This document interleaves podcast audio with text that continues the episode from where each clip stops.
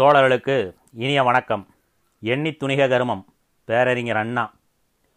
கொள்கை போன பிறகு மற்ற எதை பற்றி என்ன கவலை என்பது கொள்கை பற்று காரணமாக ஏற்படும் தூய்மையான எண்ணம். அந்த எண்ணத்திலே துளியும் தவறில்லை. ஆனால் தவறு எதிலே இருக்கிறது என்றால் தடையை மீறி விடுவதால் மட்டும் கொள்கை காப்பாற்றப்பட்டுவிடும் வளர்ந்துவிடும் என்று எண்ணிக்கொள்வதிலேதான் இருக்கிறது. தடையை மீறுவதால் கொள்கை வளர வழி கிடைக்கப் போவதில்லை. மீறுகிறவர்களின் பேரும் புகழும் நிச்சயம் வளரும். மீறுகின்றவர்களின் இதயத்தில் ஒரு பெருமிதம் எழும். வரலாற்றில் பொறிக்கப்படத்தக்க வீரச்செயலில் ஈடுபட்டோம் என்ற திருப்தி ஏற்படும். கொள்கை வளராது வழி கிடைக்காது என்று ஏன் கூறுகிறேன்? கொள்கை வளர்ச்சி என்பது தொடர்ந்து நடத்தப்படும் பிரச்சாரத்தினால் மட்டுமே ஏற்படும். அந்த பிரச்சாரமும் ஒரு அமைப்பின் மூலம் செய்யப்பட வேண்டும். அந்த அமைப்பும் வளர்ந்தபடி இருக்க வேண்டும். அந்த அமைப்புக்கு மக்களின் ஆதரவு பெருகியபடி இருக்க வேண்டும். மக்களின் ஆதரவு பெருகியபடி இருக்கிறதா என்ற கணக்கு பார்க்க தேர்தல் ஒரு வகையான கருவி. எனவே கொள்கை பிரச்சாரம் அமைப்பு மக்கள் ஆதரவு வளர்ச்சி என்பவைகளை பொறுத்தே வெற்றிக்கான வளர்ச்சியும் வலிவும் பெற முடியும். தடை சட்டத்தின்படி ஏற்படும் நிலைமையில் கொள்கையை தடைமீறி பேசுவது என்பது வீரச்செயல் தியாகத்துக்கான வாய்ப்பு என்று ஆகுமே தவிர கொள்கை வளர்ச்சி ஆகிவிடாது. எனவே தடை மீறுவதன் மூலம் கொள்கை தானாக வளரும் என்று எண்ணுவது தவறு.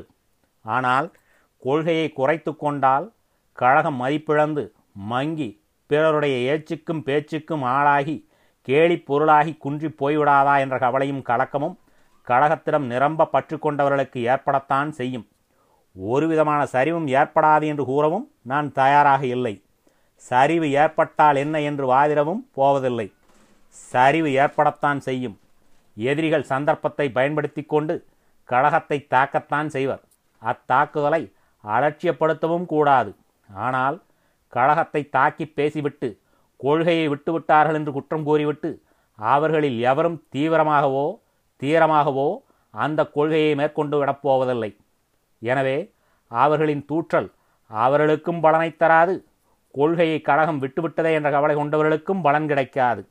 அந்த தூற்றல் கழகத்தை எப்போதும் தூற்றிக்கொண்டு வருகிற முறையிலே ஒரு பகுதி என்ற நிலையைத்தான் அடையும். ஆனால் அதை கூறி எனக்கு நானே சமாதானம் தேடிக்கொள்ளப் போவதுமில்லை உங்களுக்கும் அதனை சமாதானமாக கூறவில்லை.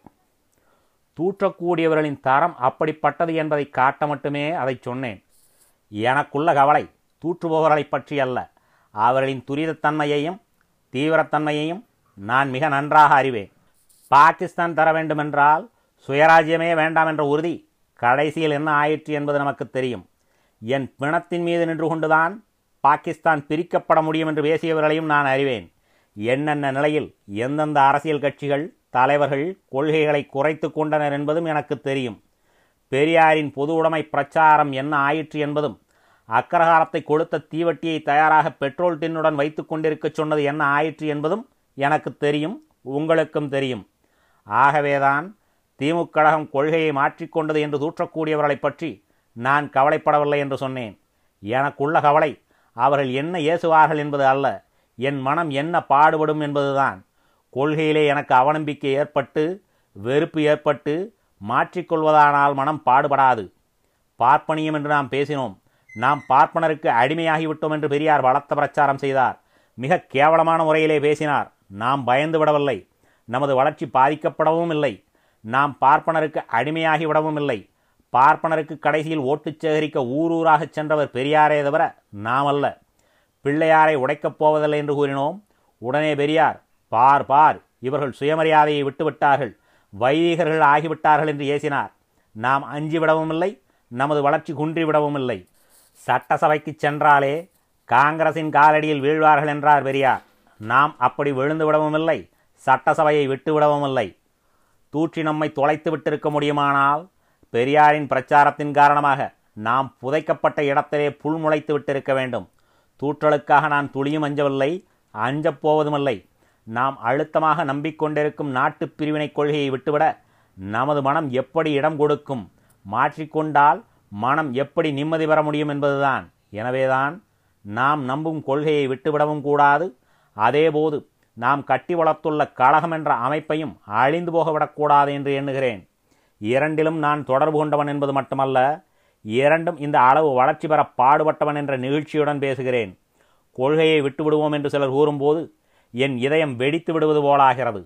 அதுபோலவே விளைவுகளை ஆராயாமல் அல்லது எது நேரிட்டாலும் சரி என்ற போக்குடன் தடையை மீறுவோம் என்று சிலர் பேசும்போது எனக்கு வேதனை பீரிட்டு கொண்டு வருகிறது. கொள்கை தூய்மையானது ஓர் நாள் வெற்றி பெற்றே தீரும் என்ற தன்மை வாய்ந்தது. கழக அமைப்பு இதுவரை எங்கும் இவ்வளவு குறுகிய காலத்தில் எவரும் சுட்டிக்காட்டாத உன்னதத்தன்மை வாய்ந்தது. எப்படி மனம் வந்து அது உடைபட்டு போகட்டும் என்று பேசுகிறார்கள் என்பது எனக்கு புரியவில்லை. கண்ணை இமை காப்பது போல இத்தனை ஆண்டுகளாக காங்கிரஸ் எதேச்சிகாரத்தின் தாக்குதல் பெரியாரின் பயங்கர தாக்குதல் நமக்குள்ளாகவே மூட்டிவிடப்பட்ட சதிச்செயல் இவைகளிலிருந்து கழகத்தை காப்பாற்றி வந்திருக்கிறோம். என்னை பொறுத்தவரையில் கழகத்தை வளர்த்து வருவதிலே நான் கண்ட கொண்ட மகிழ்ச்சி பெருமையை விட வேறு எதிலும் கண்டதுமில்லை கொண்டதுமில்லை. கழக கூட்டங்களின் அளவு பெரிதாகிறது.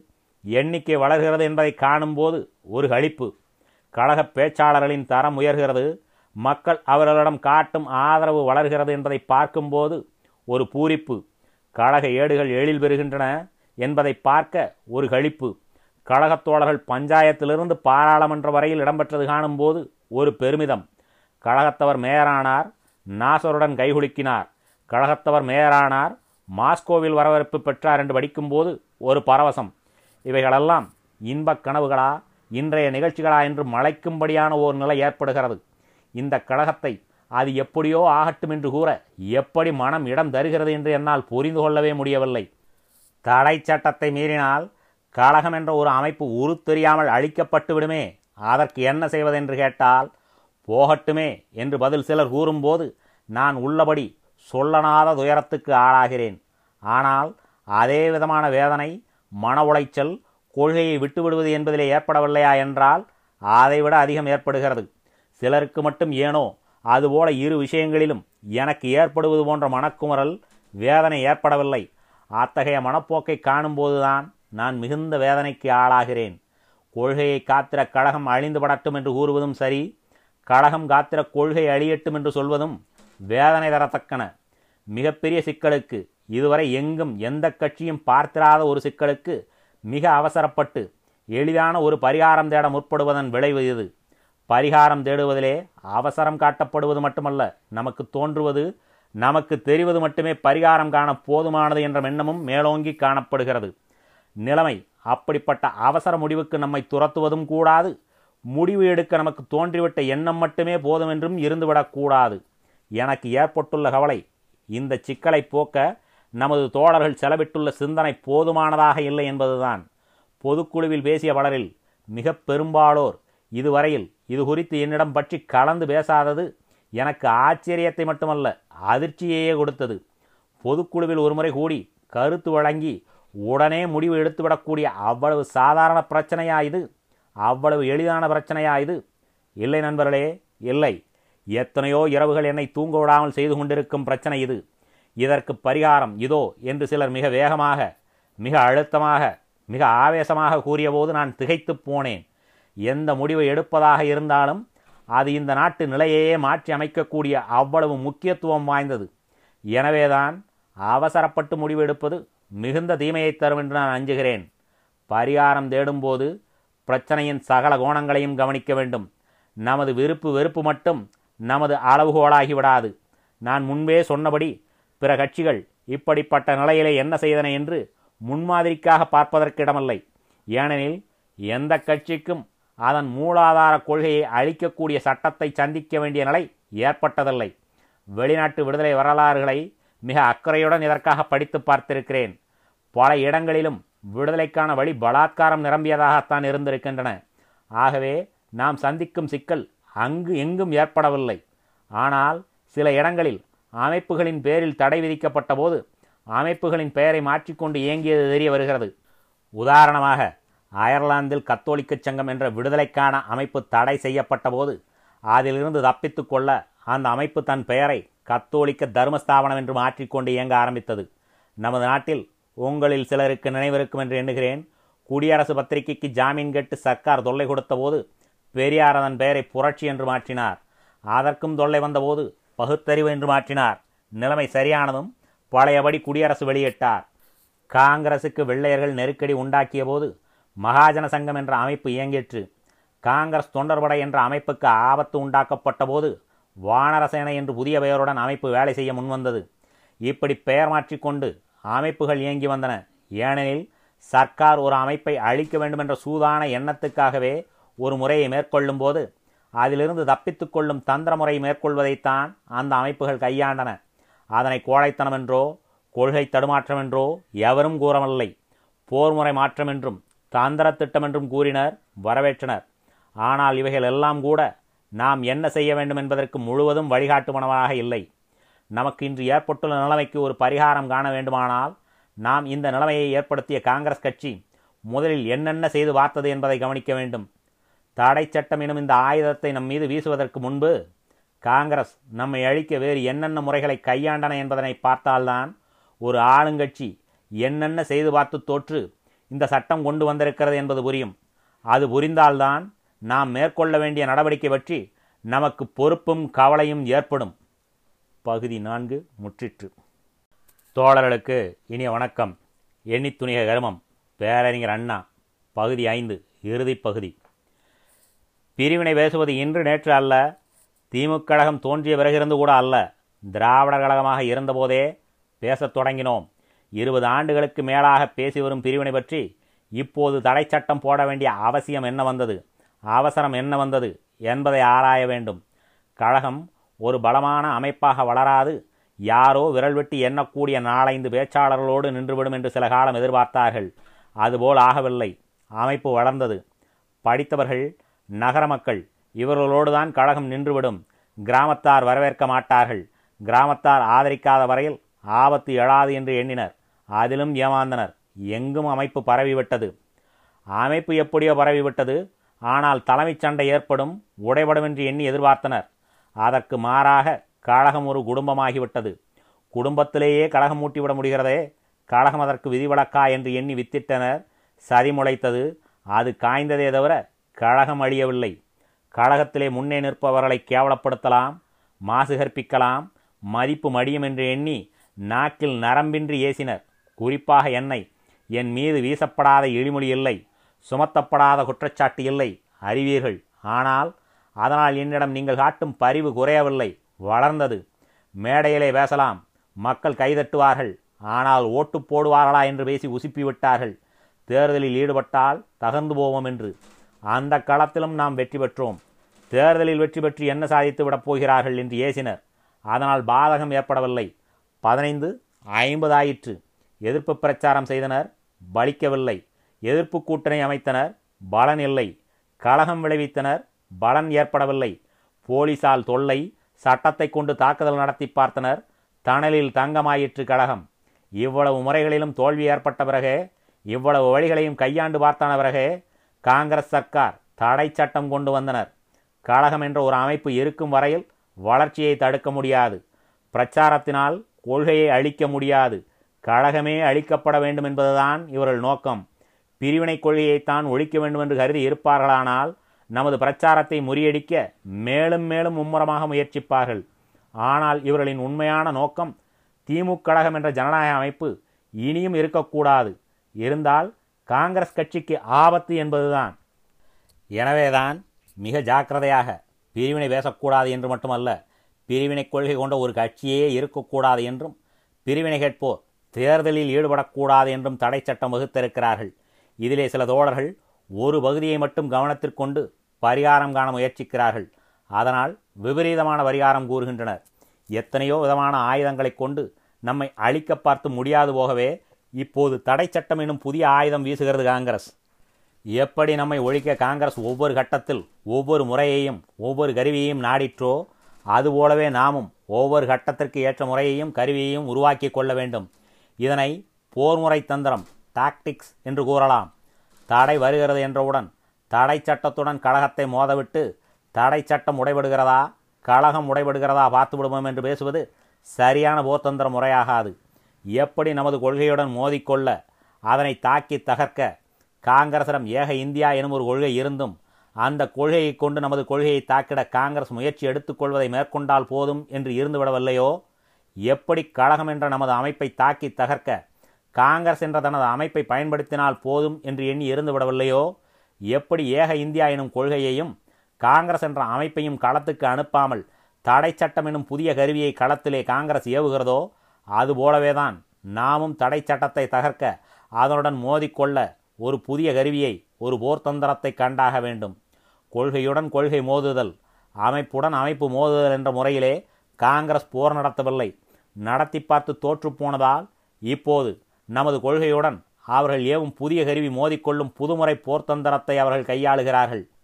இதை நாம் நன்கு உணராமல் கழகம் எனும் நமது அமைப்பை அவர்கள் ஏவும் புதிய கருவியுடன் மோதிரச் செய்து கழகத்தை அழித்து கொண்டோமானால் பிறகு கொள்கை தங்கியிருக்க நடமாட வளர செயலாக்கம் பெற ஒரு அமைப்பு இழந்து பிறகு மெல்ல மெல்ல உருக்குலைந்து போகும்.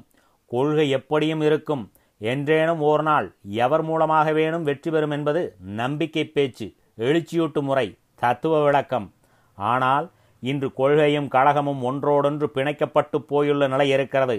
கழகம் அழிக்கப்படும் போது கொள்கைக்கு ஒரு தங்குமிடம் கிடைக்காது உடனடியாக கிடைக்காது. பலருடைய உள்ளங்களிலே கொள்கை இருக்கும். ஆனால் செயலாற்றத்தக்க நிலை பெற ஒரு வடிவம் வேண்டும். அந்த அமைப்பு தலைகாட்டும் போதெல்லாம் சட்டம் தாக்கும் அமைப்பை உடைக்கும். மற்றொரு அமைப்பு தேடிக் கொள்கை அலையும். மற்றொரு அமைப்பு ஏற்பட்டாக வேண்டும். யாரேனும் அவ்விதம் ஒரு அமைப்பு உடைபட்டதும் மற்றொரு அமைப்பு ஏற்படுத்தும் வேலையை செய்தபடி இருக்க வேண்டும். மற்றொரு முறையிலே இதனை விளக்குகிறேன். பாசறை என்பது ஒன்று படை வரிசை என்பது மற்றொன்று. பாசறை பல படை வரிசைகளை கொண்டது மட்டுமல்ல புதிய புதிய படை வரிசைகளை உண்டாக்கக்கூடியது. பாசறை அழிந்துபட்டு போகுமானால் புதிய புதிய படை வரிசைகளை அமைத்திட எளிதில் முடியாது. களம் நோக்கி ஒரு படை வரிசை செல்லும். அது அழிக்கப்பட்டாலோ அல்லது அது போதுமானதாக தோன்றாவிட்டாலோ மேலும் படை வரிசையை பாசறை அமைக்கும். எனவேதான் பாசறைகளை படை வரிசையை காப்பதை விட மிக ஜாக்கிரதையாக காப்பாற்றுகிறார்கள். எதிரியின் தாக்குதலுக்கு சுலபத்திலே இலக்காகிவிடக்கூடாது என்ற முறை இருக்கிறது. ஆங்கிலத்திலே கமஃப்ளேஜ் என்று கூறுகிறார்கள். தந்திர முறைகளால் தன்னைத்தானே மறைத்து கொள்ளும் முறை கையாளப்படுகிறது. போர் வீரர்களுக்கு கூட இந்நாட்களில் களம் அமைந்துள்ள இடத்துக்கு ஏற்றபடியான உடை கருவிகள் தரப்படுவதை பார்த்திருப்பீர்கள். காடு சூழ் இடத்தை ஒட்டி களம் இருக்குமானால் புதர்களுக்கு பின்புறமாக நின்று போரிட வேண்டுமானால் போரிடுபவர்களை எதிரிகள் சுலபத்திலே கண்டுபிடித்து தாக்கிட முடியாதபடியும் விமான குண்டுவீச்சுக்கு இரையாக்கிட முடியாதபடியும் போரிடுபவர்களின் தொப்பியிலும் உடையிலும் தாளை கோடி முதலியவற்றை இணைத்து விடுகிறார்கள். தொலைவிலிருந்தோ மிக உயரத்திலிருந்தோ எதிரிகள் பார்க்கும்போது செடி கொடி போல தோற்றமளிக்க வேண்டும். படை வீரர்கள் நடமாடுகின்றனர் என்று தெரிந்துவிடக்கூடாது என்பதற்காக வீணாக அழிக்கப்பட்டு விடுவது வீரமும் அல்ல போர் முறையும் அல்ல தாக்கினோம் தாக்கப்பட்டோம் என்பதே போர். தாக்க வந்தனர் தாக்கினர் சாய்ந்தோம் என்பது போர் முறை அல்ல தடை சட்டத்தை எதிர்த்து தாக்க நமக்கு படை வரிசை தேவை. ஒன்று இரண்டு அல்ல பல பல தேவை. ஒரு படை அழிக்கப்பட்டால் மற்றொரு படை என்ற முறையில் படை வரிசை கிளம்பியபடி இருக்க வேண்டும். போரும் ஓயக்கூடாது படை வரிசை கிடைக்கவில்லை. கையிருப்பு செலவாகிவிட்டது என்ற நிலையும் ஏற்படக்கூடாது. அப்படி ஒரு நிலை ஏற்பட்டுவிட்டால் அடக்குமுறை ஆட்சி கொக்கரிக்கும் கொண்டாட்டம் நடத்தும். தடை சட்டத்தை தாக்க வேண்டும். விளைவு பற்றி கவலைப்படாமல் என்று பலர் பேசும்போது நான் பெருமகிழ்ச்சி அடைகிறேன். ஆனால் எந்த முறையில் என்பதை அவர்கள் விளக்கும்போது அது பாசறையையே போருக்கு அனுப்பும் தவறான முறை போல கழகமே தடை சட்டத்தை மீற வேண்டும் என்று கூறும்போது பேரார்வம் நிரம்ப உள்ளவர்களிடம் ஆற அமர யோசிக்காத காரணத்தால் போர்த்தந்திர முறை டாக்டிக்ஸ் இல்லையே என்று எண்ணுகிறேன் ஏக்கமடைகிறேன். தடை சட்டத்தை தாக்க வேண்டும் படைகுண்டு. ஒரு படை அழிக்கப்பட்டால் மற்றொரு படைகுண்டு. தொடர்ந்து பாசறை மீதே தாக்குதல் நடைபெற இடம் கொடுத்துவிடக்கூடாது ஏனெனில் ஒரு படை அழிந்தால் மற்றொரு படை எழலாம் எழுப்பலாம். பாசறை அழிக்கப்பட்டு போனால் புதிய பாசறை அமைப்பது எளிதான காரியமும் அல்ல விரைவிலே செய்திடக்கூடிய செயலும் அல்ல. விளைநிலை சோற்றுக்கு பயன்படுத்துவது போலாகிவிடும். தடை சட்டத்தை தாக்க பாசறையை பயன்படுத்துவது. திமுக கழகம் போன்ற பாசறையை அமைத்து கொண்டுள்ள நாம் இந்த பாசறையிலிருந்து தடை சட்டத்தை காக்க படை வரிசைகளை அமைத்து அனுப்பியபடி இருக்க வேண்டும். அப்படி தொடர்ந்து படை வரிசைகளை நாம் அனுப்பி கொண்டிருக்க வேண்டுமானால் பாசறை எதிரியின் இலக்குக்கு இரையாகாதபடி டாக்டிக்ஸ் தந்திரமுறை அல்லது கமஃப்ளேஜ் மாற்று உருவம் தேடிக்கொள்ளுதல் போன்றவைகளை மேற்கொள்ள வேண்டும். இவை பற்றி நான் எண்ணிய வண்ணம் இருக்கின்றேன். என்ன என்ன? பல பல புது புது கருத்துகள் முறைகள் எனக்கு தோன்றுகின்றன. தோன்றிடும் கருத்துகளெல்லாம் திட்டங்களாகிவிடாது. கருத்தாளமற்ற திட்டங்கள் கவைக்கு உதவாதன ஆகிவிடும். ஆகவே நிலைமைக்கு ஏற்ப முறைகளை வகுத்து செயல்பட என் திறமையிலும் தூய்மையிலும் நம்பிக்கை உங்களுக்கு இருக்குமானால் எனக்கு அந்த உரிமையை வழங்க வேண்டுகிறேன். நான் பொதுவாக பேசி வருவதை கவனித்திருப்பீர்கள். எனது நோக்கம் கொள்கையையும் விடக்கூடாது. கழகமெனும் அமைப்பும் களையலாகாது நம்மிலே எவரும் கோழைகளாகி விடுதல் ஆகாது என்பதாகும். எப்படி இவைகளை ஒரு சேரப்பெற வழிவகுப்பது என்பதுதான் எனக்கு இப்போது உள்ள சிக்கல் நிறைந்த சிந்தனை. உங்கள் ஒவ்வொருவருடைய கருத்தும் எனக்கு ஒவ்வொரு விதத்தில் உதவி தருவனவாக உள்ளன. உங்கள் யோசனைகளில் ஒன்றிரண்டு தவிர மற்ற எல்லாவற்றையும் நான் பெருமதிப்பு வைத்து கவனத்தில் கொண்டிருக்கிறேன். உரிய நேரத்தில் உரியனவற்றை செயல்படுத்த எடுத்துக்கொள்ள எண்ணியிருக்கிறேன். பதவிகளை விட்டுவிடுவது என்ற யோசனை கூட என் மனதில் உள்ள பட்டியலில் இடம்பெறுகிறது என்பதனையும் தெரிவித்துக் கொள்கிறேன். கொள்கையையும் பாதுகாத்து கழகமும் அழியாமல் இருக்கச் செய்வதற்காக இரண்டு உத்திகள் இரு பிரிவுகள் அமையலாம் என்று நான் கூறி வருகிறேன். அது பற்றிய விளக்கம் பெற என்னிடம் கலந்து பேசிராத நண்பர்கள் ஒரு தவறான கருத்துக்கு வந்திருப்பதிலே ஆச்சரியமில்லை. நான் கருத்தில் கொண்டிருக்கும் இரு பிரிவுகள் என்பது பாசறை படைவரிசை விதைநல் பயிர் என்பது போன்றது. நண்பர்கள் கருதுவது போல வீரர்கள் வீணர்கள் தியாகிகள் சுகபோகிகள் தீவிரவாதிகள் மிதவாதிகள் எனும் பிரிவுகள் அல்ல. பாசறையின சட்டத்தால் தாக்கப்படாத பாதுகாப்பு பெற்றுக்கொண்டு சட்டத்தை தாக்கும் படைவரிசை அமைத்தபடி இருக்கும். போர்முறை அது. அது கோழைத்தனத்திற்கு திரையிடுவது என்று எவரும் கருதிவிட வேண்டாம் என்று பணிவன்புடன் கூறிக்கொள்கிறேன். உதாரணத்துக்கு சொல்கிறேன். சட்டத்தால் தொட முடியாத நிலையில் பாசறையை அமைத்துக் கொள்கிறோம். அதிலே சிலர் எப்போதும் இருப்பார்கள். அவர்களே இருப்பார்கள். அவர்கள் மட்டுமே இருப்பார்கள். படைவரிசைக்கு என்று வேறு சிலர் இருப்பார்கள். அவர்களின் வேலை களம் செல்வது மடிவது என்று இருக்கும் என்று நினைத்து கொள்ள வேண்டாம்.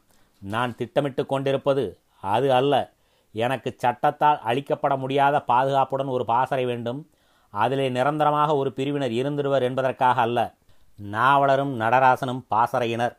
கலைஞரும் மதியும் படைவரிசையினர். நிரந்தரமான முறை இது என்பதல்ல என் திட்டம்.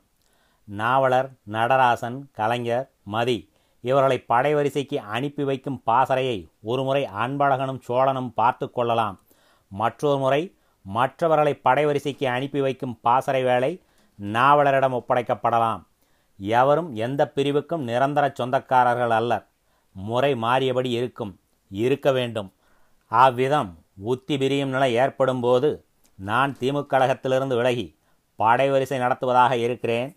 என் அழைப்பு கிடைக்கும் போதெல்லாம் பாசறை பிரிவிலிருந்து என் போலவே விலகல் ஏற்படுத்தி கொண்டு நண்பர்கள் வர வேண்டும்.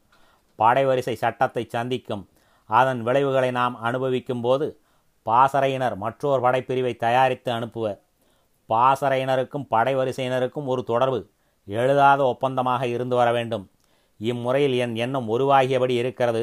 சில நண்பர்கள் வேகமான முடிவினை அவசரமாக எடுத்து கூறியது போல என்னால் கூற முடியாததற்காக வருந்துகிறேன். என்னால் நிலைமைகளுக்கு ஏற்றபடி முறைகளை வகுக்க முடியும் என்ற நம்பிக்கை உங்களுக்கு குறைந்து போனாலும் எனக்கே என்னால் அப்படி செய்ய முடியாது என்ற எண்ணம் தோன்றினாலும் வேறு வழி கிடைக்கிறதா என்பது பற்றி யோசிக்கலாம். என்னால் ஒரு முறையும் கூற முடியாது என்று எனக்கே தோன்றிவிடுமானால் நான் அதனை கூறத் தயங்க மாட்டேன். எந்த வழியும் தெரியவில்லை. கழகம் எனும் அமைப்பு அழியட்டும் என்று விட்டு விடுவோம் நடப்பது நடக்கட்டும். நாம் வரலாற்றில் இடம்பெறுவோம் என்று உங்களிடம் அறிவித்து விடுவேன். நான் பல முறைகளை நிலைமைகளுக்கு ஏற்ப மாற்றங்களை கையாள வேண்டும் என்று கூறும்போதும் அதற்காக வாதிடும் போதும் ஓரளவு மனச்சங்கடத்துடன் தான் இருக்கிறேன். பலருக்கு உள்ள தீவிரத்தின் அளவுக்கு தீரத்தின் அளவுக்கு எனக்கு எழுச்சி இல்லை என்று எங்கே உங்களிலே சிலராகிலும் கருதி விடுகிறீர்களோ என்ற மனச்சங்கடம்தான். அந்த எண்ணம் ஏற்படுவதற்கும் காரணம் முன்பு நம்முடன் இருந்த சிலர் உங்களில் சிலரிடம் அப்படி ஒரு கருத்தை ஊட்டினார்கள் என்பது எனக்கு நினைவில் இருப்பதுதான். ஒன்று தெளிவாக திட்டவட்டமாக கூறிவிடுவேன். எவருடைய தீவிரத்துக்கும் மட்டமானதாக என்னுடையது இருக்காது. என்னுடைய தீவிரம் திட்டமிடப்பட்டதாக நீண்ட நாள் நிலைத்திருக்கத்தக்கதாக கோளிடும் பலனை பெற்றுத்தரத்தக்கதாக இருக்க வேண்டும் என்பதிலே நான் மிகுந்த கவலை கொண்டவன். அந்த என் முறை உங்களை இதுவரையில் தலைகுனிய வைத்ததில்லை இனியும் அந்த நிலை ஏற்படாது. அந்த முறை நமக்கு வீழ்ச்சியை சரிவை தளர்ச்சியை கொடுத்ததில்லை இனியும் அப்படித்தான். காளகம் எனும் வடிவம் நிலைத்திடவும் கொள்கை உளவிடவும் போர் நடந்திரவும் ஏற்ற சூழ்நிலை உருவாக்கும் பணியில் என்னுடன் ஒத்துழைக்கும்படி உங்களை கேட்டுக்கொள்கிறேன். தடை சட்டம் வந்தது. காங்கிரஸை வீழ்த்தும் அளவு வளர்ந்திருந்த கழகம் புயலிற் சிக்கிய பெருமரமனச் சாய்ந்தது என்ற நிலைமையும் ஏற்படாமல் பிரிவினை பேசாதே என்று சட்டம் கட்டளையிட்டது.